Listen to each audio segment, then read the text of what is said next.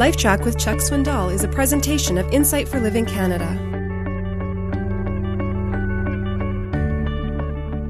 Everyone is formed and uniquely woven by God Himself. You can't get better than the hand of God shaping your life. Never ever forget each life, including the life of each one of your children, is all important to our sovereign God. All important. That's why I plead with parents and have done so for years do not try to make your children like each other. That didn't come out right, did it? Uh, alike. Do not try to make your children alike. Be nice if they liked each other, but part of liking each other is not comparing themselves to one another. Stop comparing. One is intellectually gifted, one isn't. One can run circles around the other athletically, and the other is kind of a klutz. One is very artistic, one can hardly, well, take me. When I draw a horse, it looks a little like a giraffe in a tall building, kind of doesn't look like a horse. When my very gifted sister draws a horse, it looks like a horse.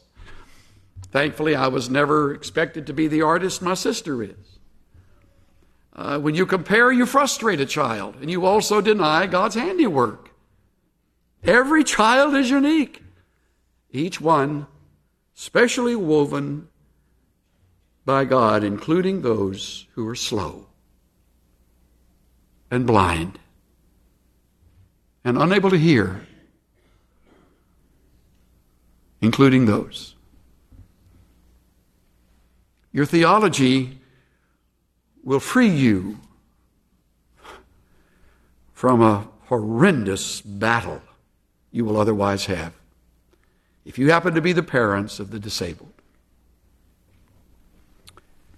When I was in seminary, there was an underclassman who was a very gifted young man.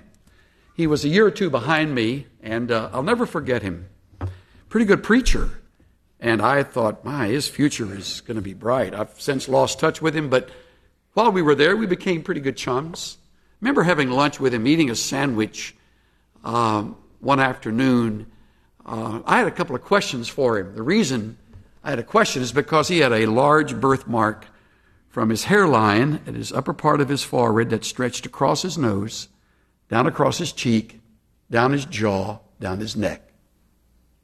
It's as if you took two fingers and dipped them in a, in a pretty bright red paint and just smeared it right across his face. The reason I was intrigued is that he seemed to have no self consciousness. I was amazed at that. Stand and deliver. And we'd talk. He, he had a great sense of humor, and he seems seems secure. And I just bound and determined to know how did he how did he get over it. He smiled when I asked him, and he said, "Actually, it was my dad. My dad said to me, son. He says, as long as I can remember, I've heard my dad say, son." Just before you were born, that's where the angel kissed you. Now I know you're mine. And none of the other kids have that mark. You're mine. He said, You know, Chuck, it's gotten to where I kind of feel sorry for folks that don't have a red mark across their face. Is that slick or what? I mean, is that dad thinking theologically or what? Rather than hiding him out or keeping him back or holding him back. Son, step up. God's in this. What you think about God will have everything to do with how you live your life and how you will respond to life's contingencies.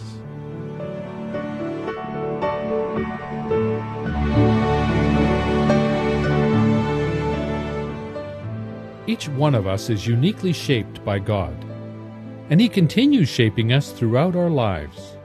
He chips away at the impatience, the short temper, the pride, and anything else that leads us away from Him. He's shaping us into His image. That's His plan, and He stays at it. This is Steve Johnson of Insight for Living Canada. Listen to more of Chuck Swindoll's LifeTrac messages at lifetrac.ca. LifeTrac, where life and truth meet.